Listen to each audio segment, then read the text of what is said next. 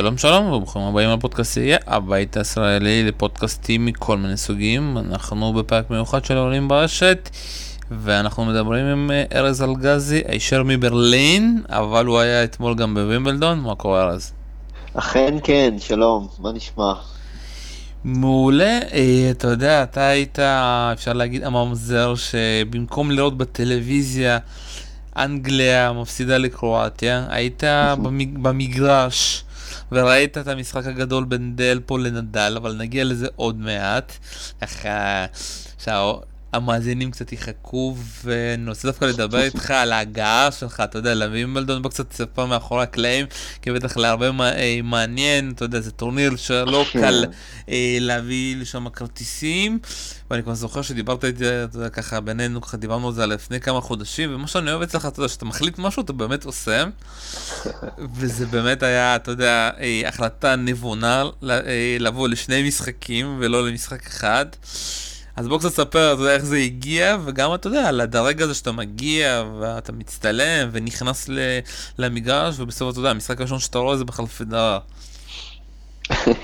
כן, אז, אה, אז כן, אז קודם כל, תראה, למשחק, למשחק אחד בלבד לא הייתי מגיע, אלא אם כן זה במקרה היה יוצא הגמר, אז אולי, אז אולי כן, אבל לא, לא נראה לי שהייתי נוסע במיוחד רק למשחק אחד. אז כן, אז סיבות סידרו ככה שיהיו לי שני כרטיסים.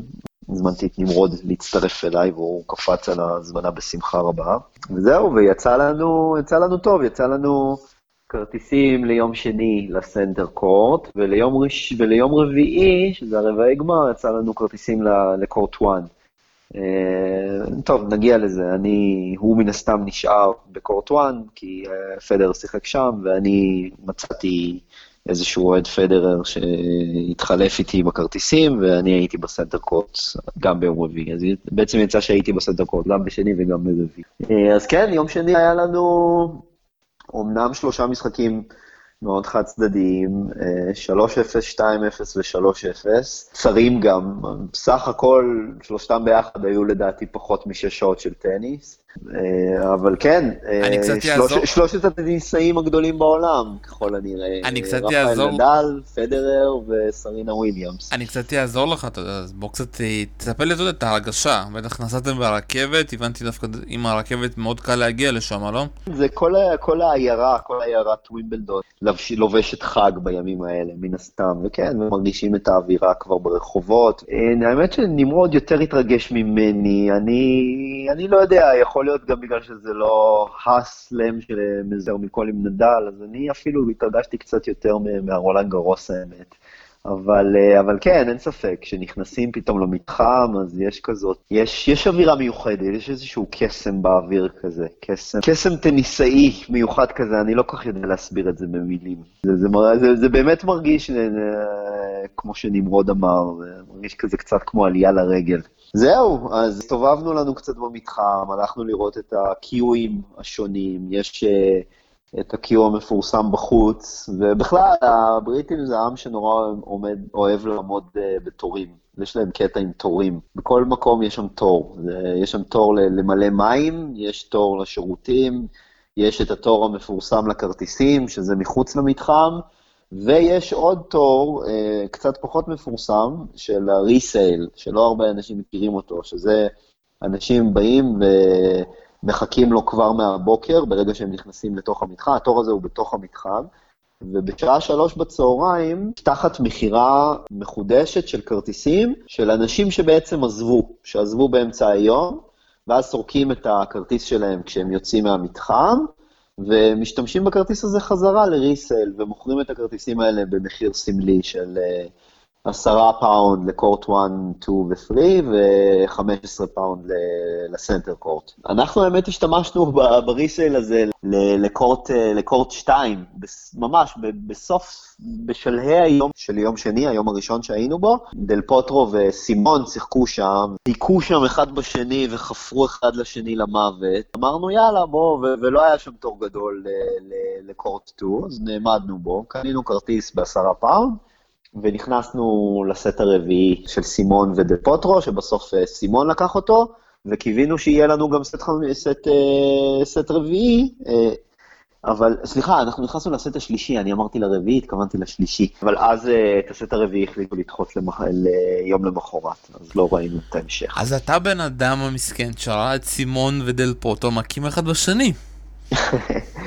אה, כן, האמת שזה דווקא היה, היה סט טוב, כאילו, מה שראינו, ראינו, היינו, הם היו משחק... באמצע הסט השני, אחרי שכבר כל המשחקים בסנדקורד נגמרו, אז הלכנו להנמן היל, לראות את זה שם, והיו שם, היו שם המון המון אנשים בהנמן היל שראו את המשחק. אז ככה התלבטנו, לעמוד בתור של הריסל, לא לעמוד בתור של הריסל, בסוף החלטנו יאללה, נעמוד בתור של הריסל, נכנסנו, קנינו כרטיס והלכנו לראות את זה.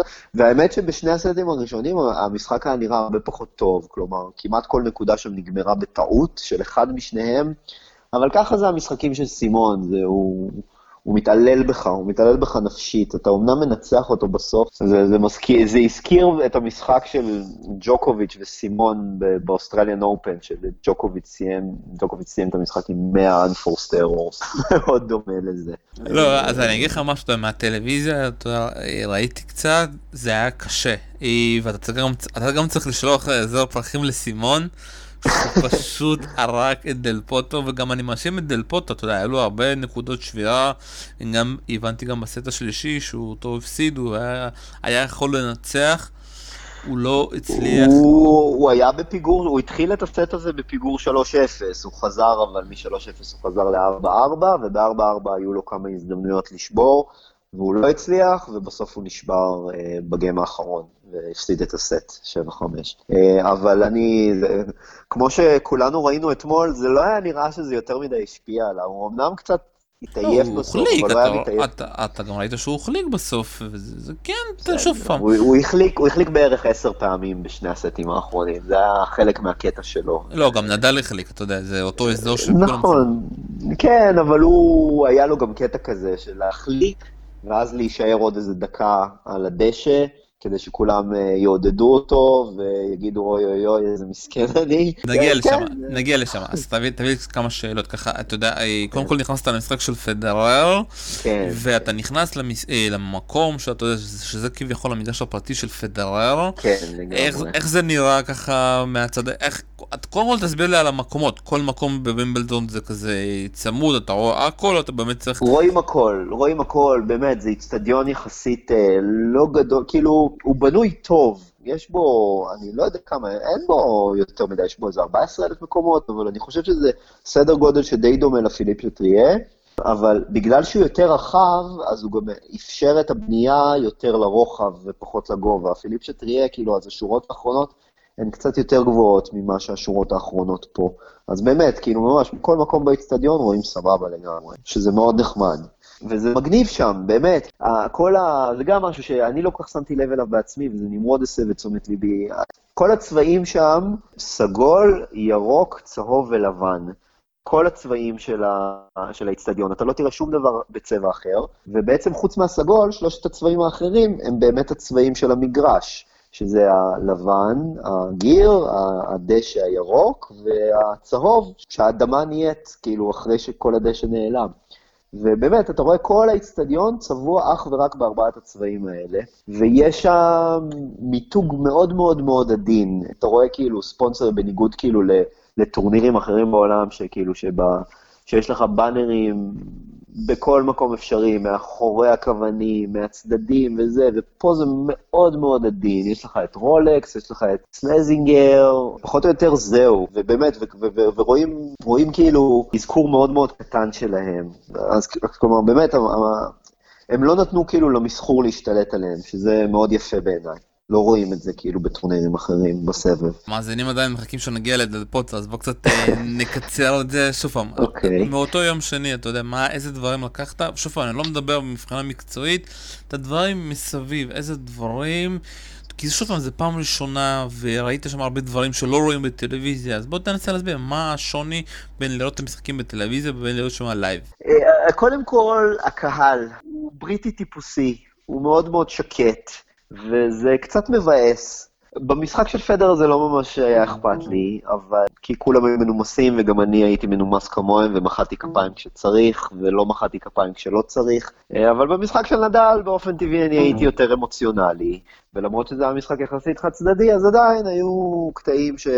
שהתחשק לי, אתה יודע, לא, לא כמובן, אני אוהד מנומס, אני לא מעודד בין, בזמן הנקודות או לפני הגשות, אלא מיד אחרי שהנקודה נגמרת, אז היו כל מיני נקודות שצעק, ועמוס רפה, משהו כזה, ואז אתה פתאום רואה עשרה מבטים מופנים אליך, וזה כאילו לא נעים. ו- ווואלה, רבא, כאילו, זה לא תיאטרון, זה, זה אירוע ספורט. לא יודע, הם יוצאים מגדרם רק באמת כשה, שהסיטואציה מבקשת את זה. כלומר, הם התחילו לצאת מגדרם באמצע הסט החמישי בין נדל לדל פוטרו. אה, לפני זה לא ראיתי את הקהל יוצא מגדרו, וזה קצת, אה, קצת חבל, כי זה באמת יותר, קצת יותר אווירה של תיאטרון מאשר אווירה של אירוע ספורט בומבסטי, כמו שווימבלדון אמור להיות. אבל שוב, זה חלק מהקטע, זה חלק מהקטע של ווימבלדון, וצריך לקבל, אני פחות התחברתי לזה, אבל צריך לקבל את זה, שככה זה שם. מעבר לזה, אה, יש לך, יש לך סדרנים באמת בכל מקום, ואם מישהו פתאום נעמד אחרי, אה, אחרי הגיים הראשון של, של הסט, אז אה, הם מיד אה, מורים לו לשבת, הם לא מרשים לאנשים להסתובב שם אחרי הגיים הראשון, או חס וחלילה בין גיימים, זה בחיים לא. אך ורק בגיימים אי-זוגיים שהם לא הגיים הראשון של המערכה. ואיפה שאני ישבתי אתמול, אז היה איזה, היה איזה בחור שהוא לא היה, הוא לא היה כאילו סדרן, הוא לא היה סדרן, אבל היה לו איזה תפקיד אחר, הוא פשוט העיר לאנשים כל פעם שהם עשו משהו לא בסדר. אה, אז היו, היו שם איזה זוג שנכנסו עם נקניקייה לתוך האצטדיון, והוא פשוט אמר להם, זה, יש לזה יותר מדי ריח, אז אתן צריכות לצאת החוצה עם הנגניגייה ולאכול את זה בחוץ. ואז אז כזה שאלתי אותו, הוא ישב מאחוריי, אז שאלתי אותו, מה, כאילו, אסור לאכול באצטדיון? וזה היה לי מוזר, כי אני אכלתי חופשי, כאילו, בעצם אני, אני ונברוד אה, הבאנו איתנו אוכל, כי לא רצינו לקנות שם אוכל בהון תועפות, ואכלנו ואף אחד לא אמר לנו שום דבר, אז הוא אמר לי, לא, מותר לאכול, אבל אסור לאכול אם זה אוכל שגורם ליותר מדי ריח, משהו כזה. או מישהו שצילם והרים את היד יותר מדי גבוה, אז גם העירו לו על זה, כי הוא מסתיר לבן אדם שמאחוריו. כזה, קצת אווירה של, אווירה תיאטרלית, אווירה פחות של, של, של ספורט אמוציונלי, אבל זה גם היה חלק מהקטע. זהו, זהו בגדול. כל מיני דברים, אני לא כך מצליח לחשוב עליהם, אני עדיין כאילו מתאושש מה... מהחוויה שעברה עליי אתמול, ואני חייב להגיד גם כאילו שבסופה לא זכרתי הרבה ממה היה בטניס, באמת, כאילו, אני לא כל כך הצלחתי להתרכז כאילו מה קורה בטניס, כי, כי באמת היה שם כל כך הרבה מסביב, וזה היה כל כך אמוציונלי. אז, אז חלק מהחוויה כאילו התפספסה לי, בגלל שאני הייתי יותר מדי מעורב רגשית במשחק הזה של אה, נדל ודל פוטרו. ככה, והנה אנחנו מגיעים למשחק הגדול שהיית בו, ואפשר להגיד לך, לקרוא לך מזליסט, ואתה יודע, ומה שמצחיק, כשדיברנו לפני זה קצת, אז דיברנו על זה ש... זכית, כי. אמרת לי, מה, הנה עכשיו בשמיני תשימו אותו במגרש מספר 1, ושמו את נדל במגרש המרכזי ב... אה, ביום שני. ופתאום, הוא, בינינו, הוא גם היה צריך להיות, אה, להיות במגרש הראשון, ושוב, אני חושב שהיה צריך להיות גם פדרר במגרש הראשון ביום רביעי. ופתאום נובק התחיל לעשות איזושהי מלחמה פסיכולוגית דרך התקשורת, והופ, הבריטים אכלו אותה. ופתאום נוצר איזשהו בלאגן, ואתה יודע, אם לא היה את הבלאגן, אז כאילו גם נמרוד וגם אתה הייתם, בסופו של דבר לא יכלתם לראות את זה ביחד, כי היה לכם כרטיסים למספר אחד, אבל יצא לכם איכשהו טוב, שרק אתה היית צריך לחפש. והנה מצאת, וזה במגרש המרכזי, ונכנסת לפני זה למשחק של פדרר או לא? לא, לא, ממש לא. כאילו, אה, היית... כל הרעיון, כל הרעיון היה שהבחור שהחלפתי איתו, הוא ילך, ל... הוא אוהד פדרר, אז הוא הלך לקורט וואן. אז חיכית כאילו היית ב... איפה היית לפני זה? אני ראיתי את... נכנסתי באותו זמן, ראיתי את ג'וקוביץ' ונישיקורי. אה, יפה. זה היה משחק לא, אפשר להגיד, קשה לצפייה, גם השמש אפשר להגיד שהפריע, וגם נישיקורי כבר לא היה בזון, אבל שוב אנחנו חייבים להגיע לנדל.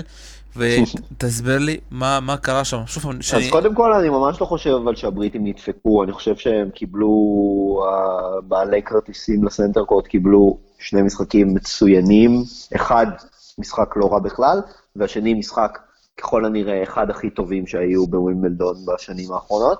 אז אין להם מה להתלונן, באמת שלא. הם לא התלוננו. במיוחד גם, במיוחד גם שחצי מהם אה, התחילו לעזוב לקראת אה, אמצע המשחק של נדל ודל פוטרו כדי לראות את הכדורגל הלא מעניין שלהם. האצטדיון התמלא מחדש לשמחתי בכל החבר'ה שעמדו בריסייל. זה היה יפה, כל העשירים והמעונבים יצאו, ובמקומם נכנסו אה, תפרנים. זה היה ממש מגניב. חבל שזה לא ככה כל הטורניר. שמע, זה, לעשות. זה מאוד אה, יפה, אתה יודע, כי אתה יודע, במשחק של איזנר מול ראוניש היו קרחות, זה היה כמו נראה משחק בצ'לנג'ר, איזשהו כן, נידח. בסדר, אבל זה, זה היה די צפוי האמת, אם בהתחשב בכדורגל וכל זה, ו- ו- בהתחשב גם במשחק, ה- הם קיבלו משחק של קרוב לארבע שעות בין uh, פדרר ו- ואנדרסון. אפשר להבין את זה, כלומר, וגם כל מי שרצה לקנות כרטיס בריסייל, מן הסתם קנה אותו לסנטר קורט ולא לקורט 1. אז אה, את זה דווקא אפשר להבין, התרוקנות של קורט 1. אבל כן, אני, אני לא מתלונן, אני זכיתי בסופו של דבר, למרות ששוב, הייתה לי חוויה לא פשוטה בכלל שם. אז בוא שוב פעם, בוא, בוא ננסה לדבר קצת על החוויה. ההתחלה דווקא התחילה מאוד טוב, אתה יודע, היא- נדל נכון. נכון. לקח את המערכה הראשונה, גם מערכה השנייה בשובר השוויון, אתה יודע, שמעת העניין הזה שהוא נשבר, היה שם שתי שבירות הדדיות, הגיעו לשובר שוויון, גם השובר שוויון היה, אתה יודע, אפשר להגיד, בידם של נדל, ואז ה- אפשר להגיד הדאבל המוזר הזה, שזה דווקא קרה לו בתקופות הרעות שלו, אפשר להגיד גם שנה שעברה אני זוכר איזשהו דאבל מול מולר בזמן מאוד uh, מכריע, באולימפיאדה אני זוכר, אתה יודע, אם אני לא טועה באולימפיאדה הוא גם הפסיד לדל פוטו. באולימפיאדה הוא הפסיד את פוטרו 7-6, אה, סט שלישי, כן, זה היה הפסד מאוד מאוד כואב, כי זה היה הפסד על מדליה. אה, זה היה משחק על מדליה, ו...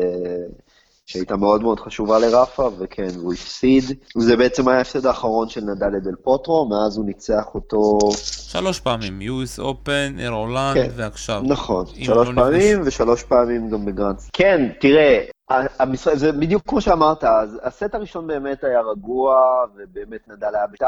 הם שניהם לא הגיעו לברייק פוינטס עד ל-4-3, ואז ב-4-3 נדל היה break point שהוא לא הצליח להמיר, אבל זה היה באוויר, ו- וכן, והנה, וב-6-5 הוא הצליח לשבור ולקח את הסט. ובסט השני, גם לא היו break points עד ל- לאף אחד משניהם עד ל-4-4.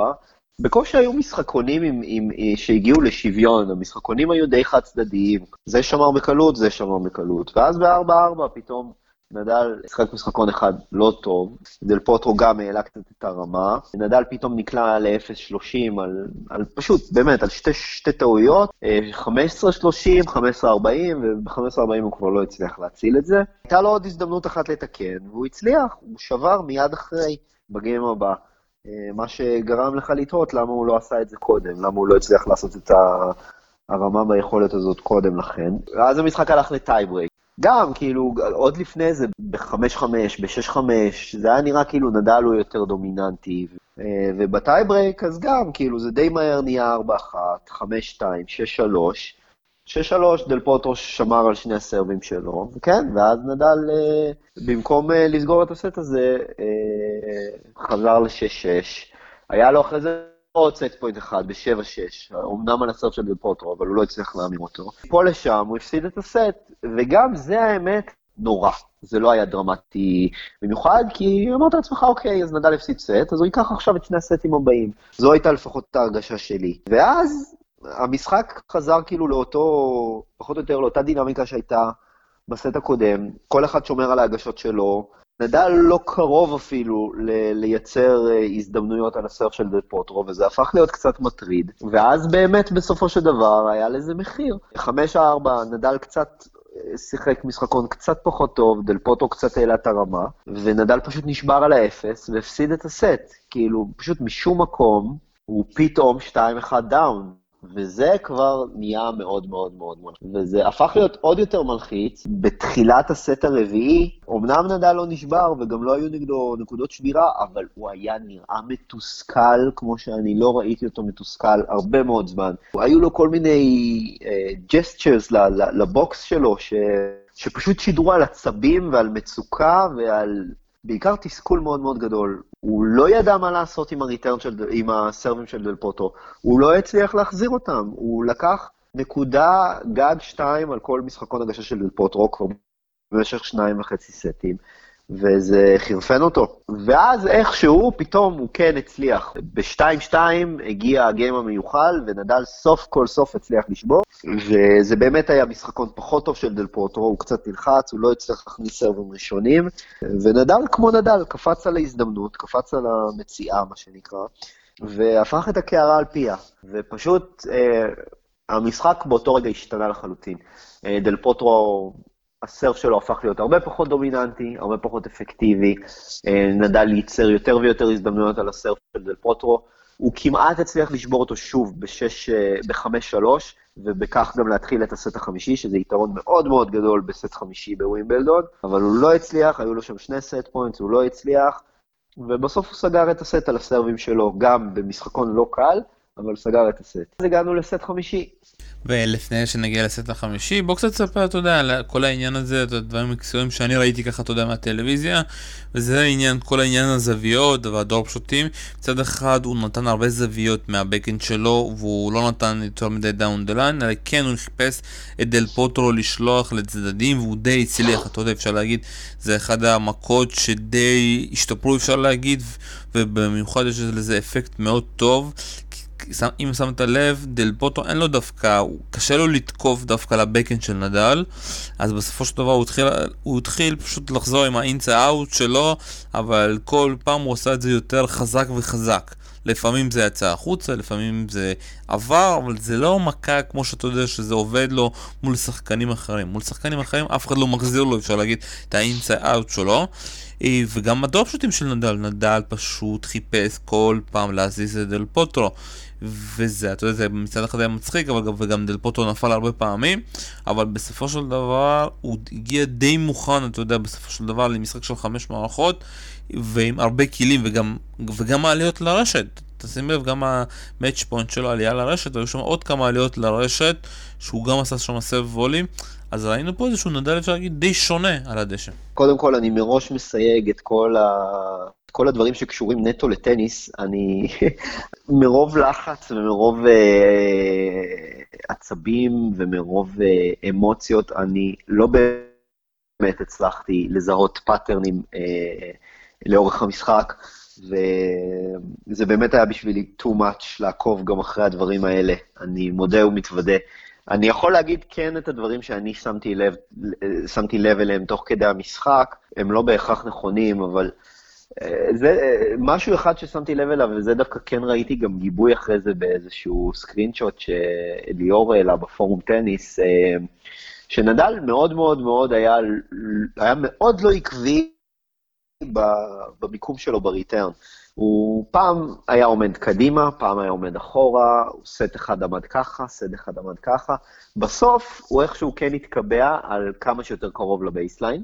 כנראה הוא החליט שזה המיקום האולטימטיבי, אה, אבל באמת, היו כל מיני קטעים שהוא עמד ממש על, על שופטי הקו, והיו נקודות שהוא עמד בהן ממש קרוב ל baseline. אה, ובאמת, אני זוכר כאילו בתחילת הסט הרביעי זה היה התסכול שלו, כאילו מזה שהוא לא מצליח לפצח את התבנית הזו של דל פוטרו, תבנית של הסרף של דל פוטרו, מאוד מאוד תסכלה אותו.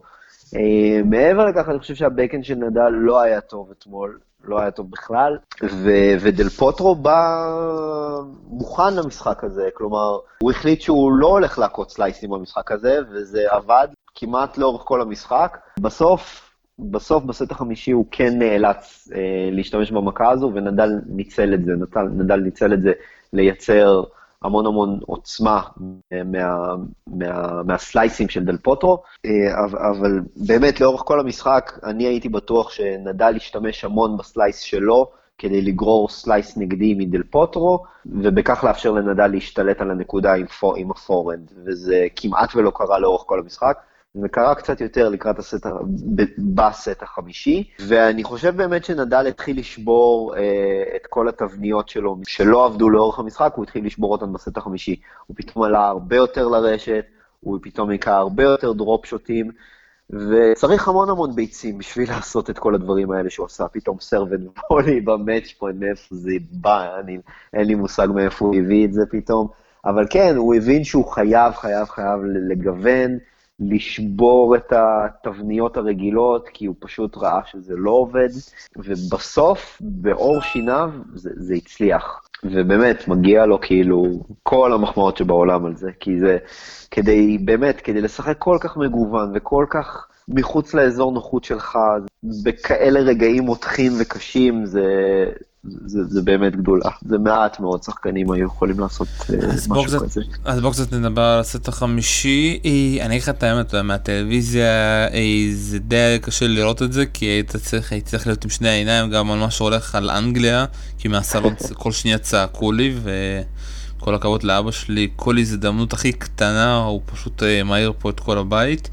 ומצד שני, אתה יודע, אני רואה את המשחק של נדל, אז... ואני אני מצטער, אני חיכיתי שזה יגיע ל-11, כאילו תשע שעון אה, לונדון, כדי שיסגרו את הגג. רציתי שזה רק יימשך. רציתי שזה רק יימשך, והם פשוט יטחנו את עצמם, אתה יודע, עד שיגמר להם הזמן, אבל נדל כאן היה חכם. נדל, אתה יודע, הבין בסופו של דבר, אם המשחק, אתה יודע, אה, מגיע לעניין הזה שיש את ה-20 דקות המנוחה, זה לא טוב לו. הוא צריך נכון. לסיים את זה כמה שיותר מהר, כי ה-20 דקות האלה יביאו אה, לדל פוטרו לחשוב, יביאו לנוח לו, והמשחק יכול להשתנות. והניסיון, והזמן שיש לו לנצח, וגם ראית את זה לנדל, שהוא התחיל, שהוא התחיל פשוט לעשות כל דבר יותר מהר. הוא ניסה כמה שיותר מהר לסיים. שוב פעם. הוא גם באיזשהו מקום קצת ויתר על המשחקוני הגשה של דל פוטרו לקראת הסוף. כלומר, זה במיוחד בלט ב-5-3, שפשוט דל פוטרו היכה ארבעה ווינרים והגיים נגמר תוך נכון, פחות מדקה. נכון, כי הוא, כי הוא הבין מה הוא צריך לעשות, וזה, וזה דבר שאני לא כן. מכיר מנדל, ש... כן, כי... אבל המשחקונים הקודמים, לא, היו לא, כל אחד ברבע שעה. אה, לא, נכון. לא, לא, אני לא מדבר על המשחקון הזה של ה-5-3, אני מדבר על כל העניין הזה שהוא במערכה חמישית, הוא רץ אחרי הזמן. המטרה של נדל היה לשבור דל פוטו לפני שסוגרים את הגג.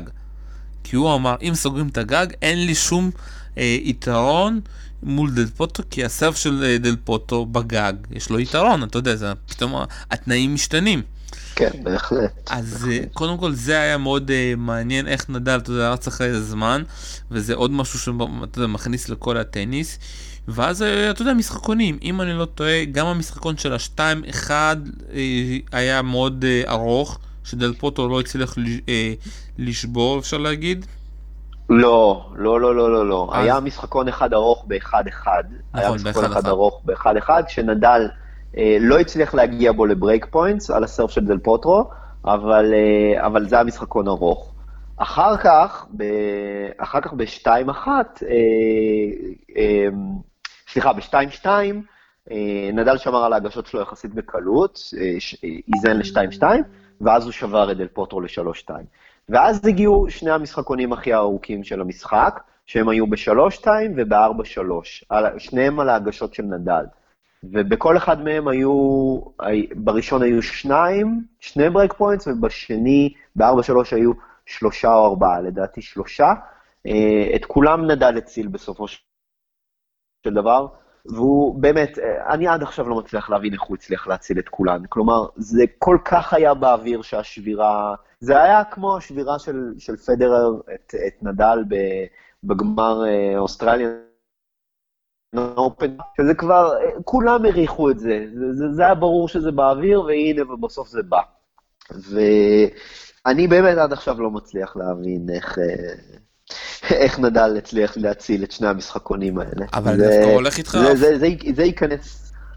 אני דווקא כן, הולך איתך אחורה דווקא, אתה יודע, בהתחלה דווקא דל פוטו היה די קרוב, אה, כמו שדיברת, דל פוטו, אה, אם, שוב אני כבר באמת גם המשחק, אני כבר... אה, שוב, אני, אני מדבר על ה-3-2 ו-4-3, כשנדל כבר היה... לא, אני מדבר לפני זה, אני מדבר לפני זה, שדווקא דל פוטרו היה קרוב לש, אה, לשבור. לא, לא היה דבר כזה, אתה מתבלבל. לא היה דבר כזה. נד... דל פוטרו לא היה קרוב לשבור לפני שנדל שבר אותו קודם, בסט החמישי. בסט החמישי התחיל, אה, דל פוטרו שמר, נדל שמר אחריו בקלות, אה, דל פוטרו שמר אחר כך ל-2-1, אבל במשחקון ארוך, נדל איזן ל-2-2 בקלות יחסית, אז. שבר את דל פוטרו נכון. ל-3-2. ואז התחילו המשחקונים, אפשר להגיד, ה- בדיוק, הארוכים. עכשיו, הנה, עכשיו זה כן. ככה, אתה יודע, התאזן לי בראש, והמשחק אולי הכי ארוך שהיה של כמה, 15 דקות, זה היה 4-3. כן, זה היה בארבע שעות. מה, ומה מה קרה שם? כי אני ראיתי את הקהל באקסטזה פשוט. אז אה, כן, הקהל היה באקסטזה, כי באמת היו שם נקודות של אקסטזה. הנקודה הכי יפה הייתה ב- באחד-אחד, אם אני זוכר נכון, שדל פוטרו התעופף שם ברשת, כאילו, ב... גדל גם- על הרשת והכה לו קרוס, ואז הוא קפץ והציל את הכדור, והקהל באמת היה באקסטזה. אני לא זוכר בדיוק מתי זה היה, אם אני לא טועה זה היה באחד-אחד, אבל ב-4-3 היו פשוט נקודה אחרי נקודה, נקודות של היילייט, ופעם דל פוטרו זוכה בנקודה, ופעם נדל זוכה בנקודה, ונדל היה צריך להציל שם. יודע מה, בוא, במקום לדבר באוויר, אני שנייה אסתכל על זה רגע, ואני אגיד לך בדיוק כמה break points הוא היה צריך להציל שם. אז בינתיים אה, שתבדוק, אני רוצה קצת אה, לד- לדבר, ו... הנה, הוא הציל, כן, הוא הציל, הוא הציל שלוש, וזה היה סט של בערך אה, 16 נקודות. זה יודע, אנחנו מדברים... סט, game, אני מתכוון. נכון, אז אנחנו מדברים פה יותר מדי על אה, נדל, נדל, נדל, אבל אתה יודע, זה קצת... שוב פעם, אני רציתי שנדל, אתה יודע, כאילו לא אכפת לי מי יעלה, מאוד רציתי דווקא שנדל יעלה, כי נדל נובק זה יותר סקסי מדלפו אה, נובק. אה, נובק, שוב פעם, עם כל הכבוד לדלפו, נובק ודלפו זה קצת משעמם אותי כבר. והעניין כאן, היה, אתה יודע, בסופו של דבר עם דלפו. איך דלפו מגיע בסופו של דבר שהוא מפסיד שלושה משחקים ברציפות בגרנדסלמים לנדל, שהוא יודע לנצח את נדל, ואם אנחנו חוז- חוזרים אחורה ביוס אופן, הוא היה שם במשחק, מערכה אחת, באורן הוא לא היה בשום מקום ב- במשחק, אה, בשום שלב של המשחק, וכאן הוא כן היה באזור. אבל אני מרגיש, גם כמו שתשים לב בכל הנקודות השבירה שנדל הציל, לא היה לו את המהלך הזה שהוא כן יכל לעשות. פעם זה היה לו פריים, פעם הוא החטיא. תמיד נדל הצליח לקחת את השליטה הזאתי, ואולי אתה יודע מה שהיה חסר לו, אה... אני שוב אני מחפש מה היה חסר לדל פוטו, למה... תראה, אני, אני לא חושב שהיה חסר לו, אני חושב כאילו שקודם כל, עם כל הכבוד לדל פוטרו, ובאמת, והמון המון כבוד, אל תבין אותי לא נכון, יש לי את כל ההערכה שבעולם לאיש הזה, ובמיוחד אחרי איך שהוא שחק אתמול, אבל עם הכבוד, 11 11-5, זה היה head to head ביניהם, אה, דל פוטרו ניצח את נדל בהטוב מחמש, פעם אחת בלבד, וזה היה כשהוא היה בשיאו, ב-US Open ב-2009, וזה היה כשנדל היה חצי נדל, חזרה מהפציעה שהיה לו בטנדיניטיס בברכיים, ו... וזה אגב היה ההפסד האחרון, חמסה חמסה חמסה, זה היה ההפסד האחרון של נדל בחצי גמר גרנדסלאם. אה, יש סיכוי טוב שמחר יהיה הבא, אני מאוד מקווה שלא, אבל אה, כן, זה היה ההפסד האחרון של נדל בגרנדסלאם לפני כמעט עשר שנים, לפני תשע שנים. אה, פעם אחרונה שנדל הפסיד בחצי גמר גרנדסלאם. וחו- ואז אז זו הייתה הפעם היחידה שנדל הפסיד לדל פוטרו בהטוב מחמש. חוץ מזה, הוא ניצח אותו פעם אחת בגביע דייוויס, הוא ניצח אותו בווימבלדון 2011, הוא ניצח אותו שלוש פעמים עכשיו, זה כבר חמש פעמים, אני לא יודע אם שכחתי עוד איזשהו גרנדסלם בדרך, אבל הנה, כבר ספרתי חמישה ניצחונות של נדל על דל פוטרו בהטוב מחמש. אז כאילו, אבל שוב אני עם כל מאשים- הכבוד, אני מאשים כאילו, כאן המאזן אני הוא די מאשים- חד צדדי לטובת נדל. סבבה, אני מאשים דווקא כאן את דל פוטו, שוב פעם, אני חיפשתי משהו מדל פוטו שהוא יבוא, ב- יביא בנקודות השבירה, משהו שונה. וזה מה שאתה יודע, בעיקר הופתעתי שהוא לא הצליח, נדל כל נקודת שבירה הצליח להשתלט על הגיים, על הנקודה, על המשחקון. ושוב פעם, גם בגלל זה, אתה יודע, 4-3 היה כל כך ארוך וכל כך קשה. גם כל ה... אתה יודע, כל הפעמים שדל פוטו נפל על הדשא, וכל פעם, כל הדרופ שוטים, כל הדרופ שוטים בסופו של דבר הגיעו גם ב-4-3. אז היה כאן נכון. איזשהו, אז היה כאן נכון. איזשהו, אתה יודע, משהו מנטלי. ושוב פעם, אני לא יודע אז למי... אני, אני זוקף את זה לזכות נדל דווקא, כי תראה, דווקא, דווקא, אה, תראה, דל פוטרו שבר את נדל במשחק הזה בסך הכל פעמיים, אוקיי? הוא לא הצליח לשבור אותו ב-3-2 והוא לא הצליח לשבור אותו ב-4-3, שזה הגיימים היחידים שהיו לו בהם break points והוא לא הצליח לשבור. שני הגיימים האחרים, היו לו break points והוא שבר מיד. כלומר, אה, זה הגיימים היחידים שהוא הגיע בהם ל break points, והוא ניצל אותם ושבר. ורק רק בסט החמישי הוא הצליח להגיע לעוד break points אה, על ה serve של נדל, והוא לא הצליח להמיר אותם, ואני בעיקר בעיקר זוקף, זוקף את זה לזכות נדל, כי נדל הציל חלק מה break points האלה עם ווינרים מהדהדים, הוא באמת גיוון ועם המון ביצים, עיקר דרופ שוטים, ואני באמת, אני, אני הלב שלי כבר היה בתחתונים בנקודות האלה, ואני מת לראות אותן שוב, את כל החמש נקודות האלה, גם בשלוש-שתיים וגם בארבע-שלוש, ולראות אותן שוב, אבל... Uh, אבל אני לא חושב שדל פוטרו עשה משהו רע, כאילו, באמת, הוא, הוא, הוא לאורך כל הגיימים האלה, הוא שיחק מאוד אגרסיבי, הלך על כל הקופה, הפציץ, החזיר, לא, לא החטיא ריטרנים. דל פוטרו באמת, לאורך כל המשחק לא החטיא את הריטרן בכלל, ו, ווואלה, ומה לעשות, בסופו של דבר זה, זה, היה, זה היה מישהו שהיה צריך להתעלות, ונדל התעלה קצת יותר. זה, זה משחק שבסופו של דבר הוכרע על חודה של נקודה לפה, נקודה לשם. לא, לא יותר מזה. ולנדל היה את הטיפ, טיפ, טיפ, טיפה יותר. זה הוכרע בעיקר על ה... אפשר להגיד, אפשר להגיד המנטליות שאתה יודע שקצת נעלמה לו מול מולר, וההפסד מול מולר היה די מפתיע שנה שעבר, כי מולר, אתה יודע, אנחנו גם רואים אותו עכשיו, מה שהיה למולר זה לא קורה. ונדל שם עושה הרבה טעויות, וזה דווקא די דומה המשחק של מולר להפסד של פדרר מול אנדרסון. היא, באות, שוב פעם, גם באותו מגרש, גם באותו סיטואציה, יכול להיות שבמגרש אחד יש איזשהו סם, אתה יודע, לביג סרברים. כן, בית קברות למדורגים, מישהו אמר לי את זה לפני כמה ימים. כן, אבל שוב פעם, אה, השאלה איזה מדורגים. למדורגים בכירים, מדורגים בכירים. אה, למדורגים שהשם שלהם פדר ו... ונדל, אבל שוב פעם, בוא קצת, אה, שוב פעם, הולך איתך על האקסטזה. מה, איך זה, שוב פעם, איך זה נהיה שם? התחלתם לצעוק, כל אחד כאילו להשתגע? כן, כן, זה נהיה, זה, זה, זה מנקודה לנקודה זה נהיה יותר ויותר אמוציונלי ויותר אה, איבד את אה, הרשת, הרשת הנימוס והגינונים של ווימבלדון, וזה הפך להיות יותר, אה, יותר US Open. מה, ואיזה רוב היה שם בכלל? 50-50?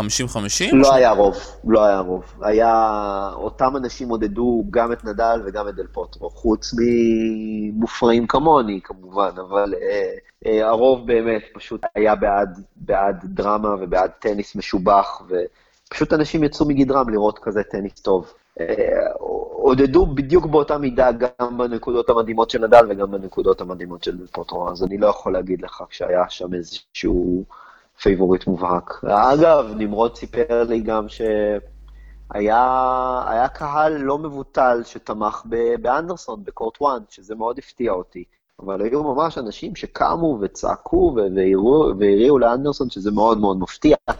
אה, דווקא, אני חושב שדווקא לאנדרדוגים אנשים אוהבים די אנדרדוגים, אתה יודע. אני לא יודע אם מול פדרר, ואני לא יודע אם ברבע גמר גרנדסלאם. כן, אוהבים אנדרדוגים כאילו בהתחלה, אוהבים אפסטס, אבל כאילו, בסופו של דבר אתה גם רוצה, אתה רוצה את ה crème de la crème לשלבים האחרונים, כאילו, אה, בסופו של דבר הבריטים לא רוצים את... אה, את איזנר נגד אה, וסלי בגמר ווימבלדון. בוא, כאילו, בוא נודה על האמת. הם מעדיפים לראות את נדל ופדרר. בוא קצת אה, תספר לי, פשוט אני יודע ש...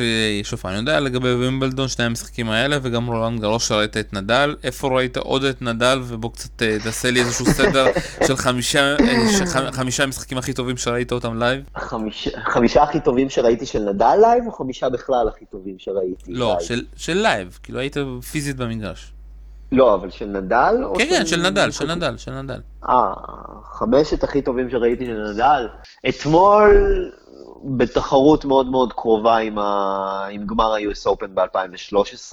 הגמר 2013 היה, לי אישית הוא היה יותר דרמטי, כי זה היה מול ג'וקוביץ', החתול השחור הנצחי של נדל, וזה היה מאוד מאוד מלחיץ, וזה גם היה גמר, ו- ולהפסיד שם היה הרבה יותר כואב מלהפסיד אתמול, בוא נגיד, אבל המשחק אתמול היה יותר טוב. מעבר לשני המשחקים האלה, ראיתי, ראיתי, יצא לי גם אה, להיות שופט קאפ במשחק הזה, זה היה נדל נגד אה, פרר ב-2013 ברומא. אה, זה לא ידעתי, איך זה היה פתאום כן. שהיית צריך להיות אובייקטיבי פתאום? כן, כן, לגמרי הייתי צריך להיות אובייקטיבי, וכן, זה היה משחק מאוד דרמטי. נדל היה בפיגור, נדל לקח את הסט הראשון והוא היה בפיגור לאורך כל הסט השני, ובסוף הצליח לחזור בחזרה, לשבור בחזרה.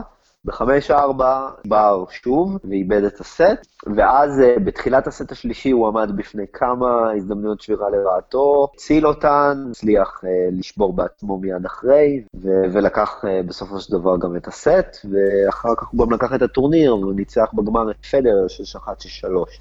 זה נראה לי העמדה הכי טובה לראות את נדל, לא? כן, בהחלט. יותר, מה שנקרא, ייצוגיים ופחות אוהדים. ובגלל זה זה גם לא, לא קורה יותר במשחקים של נדל, אני לא מסוגל להיות יותר שופט במשחקים שלו, זה פשוט לא, לא, לא אפשרי מבחינתי. זהו, אז אני חושב, מעבר לזה, באמת, אני אגיד את האמת, כל השאר המשחקים שראיתי שלו היו מאוד מאוד מאוד חד צדדיים, כאילו, בכולם הוא די דרס. טוב, אז אתה יודע, אחרי שראינו את המשחק הזה, בואו קצת נדבר גם על מה שהולך להיות בחצי גמר, אתה יודע, קודם כל התקווה שלי שאיזנה ואנדרסון לא יסעשו פה איזשהו חמש מערכות כזה, ארבע שובר שוויונים, כי בסופו של דבר, אתה יודע, אנחנו, יש לנו גם ארוחות שבת מחר, ושהם אה, יעשו את זה בזמן נורמלי. וזה קצת החלטה, אתה יודע, שכאילו מובנת מצד הבריטים, אבל אני לא יודע אם הם באמת לא מפחדים מכל העניין הזה, אבל יכול להיות שבאמת בשעה שתיים בצהריים אין, אין רייטינג מספיק, וב-BBC רוצים את זה באמת במשחק השני. אה, ושוב פעם, מבחינת, אתה יודע, עניין כל הכוחות, קודם כל נובק מגיע יותר פרש, הוא קיבל יריבים, אפשר להגיד, יותר קלים, פחות היה צריך לריב איתם, אה, נישיקורי כבר הגיע גמור, קצ'אנוב יותר מדי התקיפי ולא יודע מה זה הגנה. ולאורך כל הפודקאסטים אה, דיברתי שאני מהמר על דיוקוביץ', כי אני אומר שדיוקוביץ' ניצח את הווימבלדון שהוא ניצח מול פדרר, הוא ניצח על ההגנה שלו. ואני חושב שמי שרוצה לנצח בווימבלדון זה דווקא על ההגנה. ומי שנשאר, אתה יודע, אולי אפשר להגיד שנדל הוא שחקן הגנתי, אבל אני לא יודע כל כך איך לאכול את נדל החדש, איך אתה מגדיר אותו, התקפי. נדל הוא ממש לא שחקן הגנתי, נדל שחקן הגנתי היה ב-2005. אז הוא כבר, שוב פעם, אתה לא יכול להגיד שהוא שחקן הגנתי. אני, שוב פעם, אני ואנדרסון ואיזנה זה לא שחקנים הגנתיים, זה שחקנים יותר מדי התקפיים. אז, ושוב פעם... לגמרי, שחקנים של ביג סרב בעיקר. אז בגלל זה אני חושב שדווקא בדשא הזה, אם שוב פעם נובק יביא את נדל לחמש מערכות, נובק מנצח, ושוב פעם, יכול להיות שנדל עוד פעם מצליח כמו ב-2009 להגיע לעוד משחק של חמש מערכות ולנצח. אני, שוב פעם, אני מאוד מכבד את נדל, ואני מאוד אוהב את המנטליות שלו, ואיכשהו, אתה יודע, מגיע ומצליח להביא את הכוחות שלו. אני רק מקווה שזה לא יהיה חד צדדי וזה כן ייתן איזשהו דרמה ואולי אתה יודע גם יהיה קצת יותר אה, מעניין אפילו מדל פה נדל למרות שזה קשה להגיע, להגיע לרמה כזאתי. מבחינתי זה הגמר ושוב פעם הכי חשוב שזה לא יהיה חד צדדי שוב פעם אני לא מאמין שזה יהיה חד צדדי ובסופו של דבר גם העניין כאן אה, באיזה טקטיקה נדל אה, ישתמש? כי הוא לא יכול לחפש את הבקאנד, אתה יודע, הבקאנד של נובק זה אחד הדברים הכי טובים שלו, גם הפורום לא כל כך. אז איזה נקודות? ובסופו של דבר אני חושב שאם תתקן אותי טועה, זה עניין של מי יטעה פחות. מי, מי ינסה...